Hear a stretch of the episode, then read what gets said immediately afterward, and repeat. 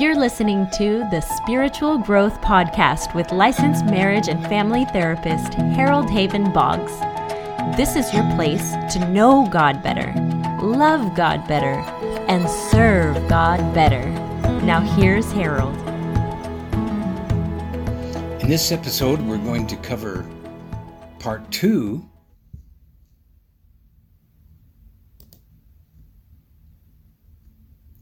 Let's start over there.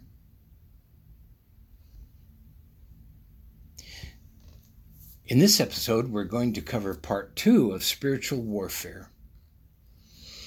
And let me begin with a little prayer. So, Lord, I ask you to, guard, to guide my words right now and help me serve the men and women listening to a deeper knowledge of you, Lord, and to a deeper love of you, Lord, and to surrender and serve you more, Lord. Uh, that is our goal. I want them to hear your words, not mine. I want to represent you properly as our King of Kings and Lord of Lords. Thank you for your sacrifice, Lord. Thank you for purchasing us. We don't belong to ourselves, we belong to you. And we acknowledge that, and we accept your love, and we return your love with all of our hearts. All this we pray in the name of Jesus. Amen. So, in the last episode, we talked about the spiritual warfare and the fact that Jesus did not promise us an easy life. He said there will be tribulation. What he promised is that he would be with us every step of the way. So when we become believers, we it's not an easy time. And I'm not sure where the TV preachers get off promising you that if you'll just sign this card and believe in Jesus, you'll have the car and the house and you'll be healthy and happy and uh, no problems.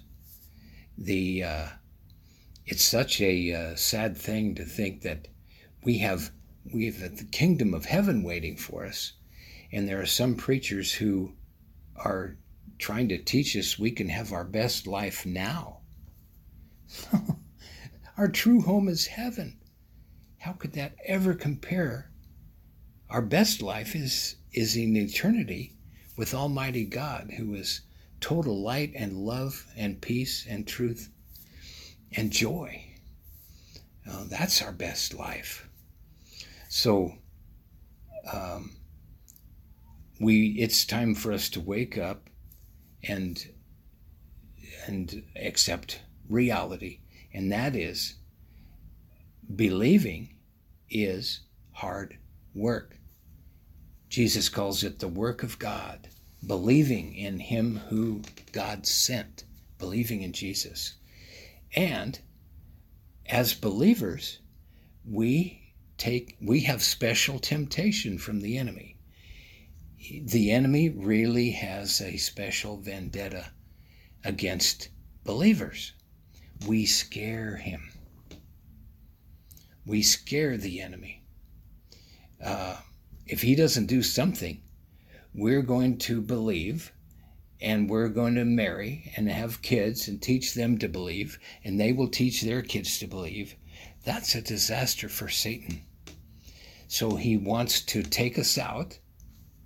Uh, we've we're walking around with targets on our backs. He wants to take us out, but before he takes us out, he wants to ruin all of our credibility and he wants to destroy our families and slow down our preaching of the gospel, our furthering of the kingdom of heaven. So that's his goal. And um, so it's, it's our prayer that we ask Almighty God to help us with our discernment Discernment means being able to pick up on uh, where where is this idea coming from? Uh, is it is it from heaven, or is it from hell? And uh, so the the the process begins with our desires. Sometimes we have uh, evil desires, the desires to get revenge, or the desire to control someone, or the desire to steal, or uh, envy, or have have things uh, just have things by taking them. Um, or it may be a perfectly fine desire, the desire to be loved. Um, and so the enemy will influence us to fulfill an evil desire or to fill an acceptable desire in the wrong way at the wrong time. Be careful of shortcuts. So we're we're living our lives and times get tough. And uh, so the idea, the a lot of students are just returning to school now, face to face, and they are tempted to cheat on tests. That thought is directly from the pit of hell.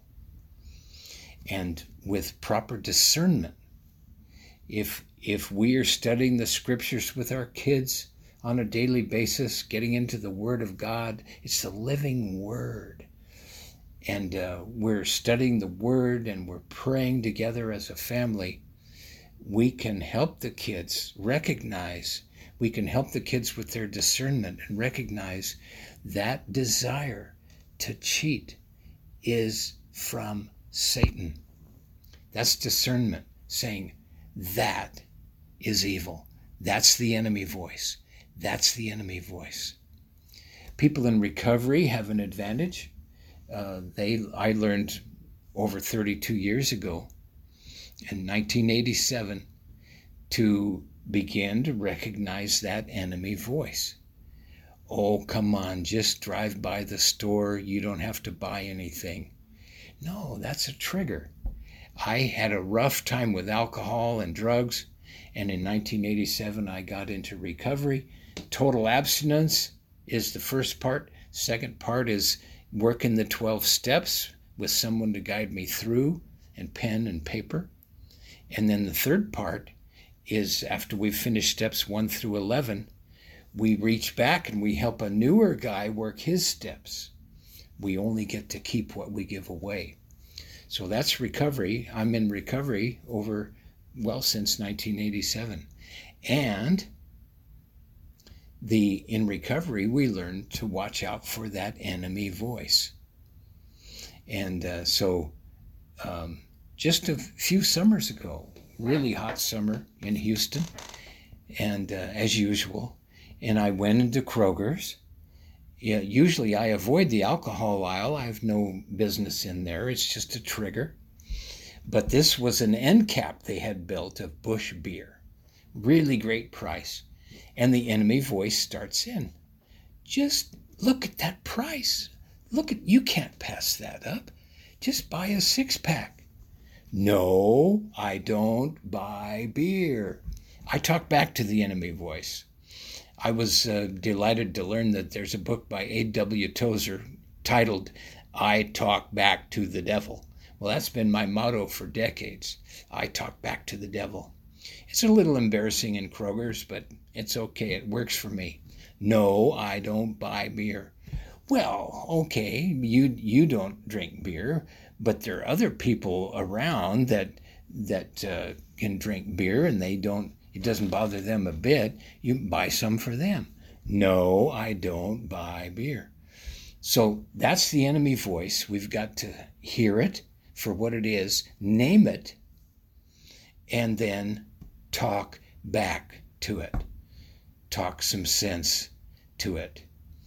Um, there's a funny story about a lady around Halloween time, and she was trying to lose weight, and uh, uh, but they had, you know, they have the candy on sale after Halloween, and uh, so the enemy voice says, "Well, it, it wouldn't hurt to just drive around. Uh, you don't have to go to the store. Yeah, yeah, that wouldn't hurt to just drive around. So she gets in the car, she's driving around. And what do you know? She finds herself at the store. Well, it wouldn't hurt to just drive through the parking lot. You don't need to park. Yeah, yeah, it wouldn't hurt to drive through the parking lot. And she found a parking space right up front. So it wouldn't hurt to park the car and go in. You don't have to go to the candy aisle. Yeah, it wouldn't hurt to just go in. I don't have to go to the candy aisle. It wouldn't hurt to just pick up a bag of candy and smell it. You don't have to buy it. Yeah, that wouldn't hurt. And so she's at the counter with the, and she makes her purchase of candy, and before she knows it, she's eating that candy. That's the enemy voice. Successive approximations to a goal. And uh, it, it's, that's how the enemy works. So he has a style, he has a signature, he is a liar. oh, I've got some scriptures uh, that uh, will help you really nail this down. Ephesians 6 12. For we do not wrestle against flesh and blood, but against the rulers, against the authorities, against the cosmic powers over this present darkness. I call it principalities. Against the spiritual forces of evil. That's Ephesians 6:12. And also Paul's letter to the Corinthians, chapter 2. We drop down to verse 11 and he's talking about uh, how they're doing things and he says lest Satan should take advantage of us for we are not ignorant of his devices. Satan has these devices we need to be sharp and in tune with exactly how Satan works. Uh, Rick Warren has chapters 26 and 27 in his book, Purpose Driven Life, that pertain to exactly what Satan's devices are and how to overcome those. I highly recommend that. And John, in chapter 8, uh, Jesus is talking to the Pharisees and he doesn't pull any punches. Jesus said to them, If God were your Father, you would love me, for I proceeded forth and came from God. Nor have I come of myself, but He sent me. Why do you not understand my speech? Because you are not able to listen to my word. You are of your father, the devil, and the desires of your father you want to do. He was a murderer from the beginning and does not stand in the truth because there is no truth in him. When he speaks a lie, he speaks from his own resources, for he is a liar and the father of lies. But because I tell the truth, you do not believe me. So he's telling it like it is, he's nailing it. Satan is all about lies and pride and selfishness. Um, and again, First Peter chapter 5, drop down to verse 8. Be sober, be vigilant because your adversary, the devil, walks about like a roaring lion, seeking whom he may devour.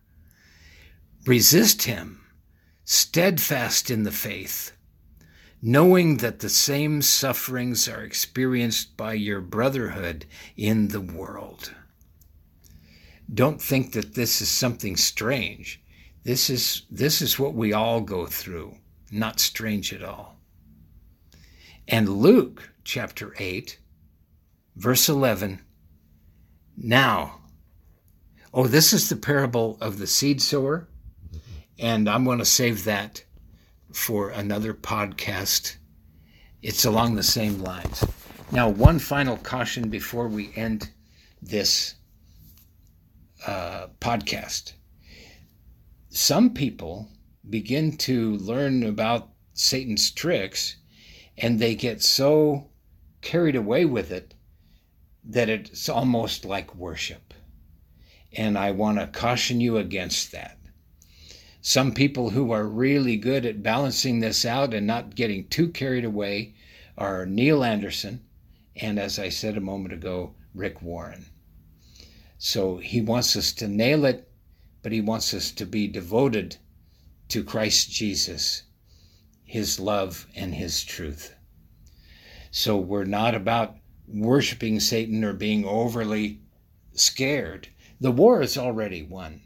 Jesus, with his sacrifice on the cross, overcame all sin and death. And then his resurrection proved that his sacrifice was sufficient for all sin, past, present, and future. So that's where I bank. I'm devoted to Jesus. I'm a follower of His, and uh, every every day, every moment, my goal is to surrender and serve Him, and bring Him all the praise and glory. Keep none for myself. So, thank you for uh, your patience with all of this, and if you have any questions you can email me, uh, go to my webpage, and uh, let me let me end with a prayer. So thank you, Lord. Thank you for your creation. Thank you for your your mercy and your grace. We love you, Lord.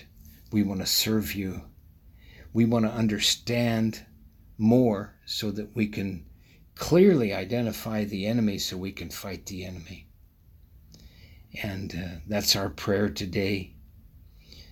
Uh, we we pray for your protection, and we pray for you to soften our hearts so we can be more loving. We pray for you to open our minds so we can have brand new understanding and insight. And Lord, we pray for you to sharpen our discernment so we can quickly and easily recognize the enemy and we can fight him better. That's our prayer today and every day in the mighty name of Jesus. Amen.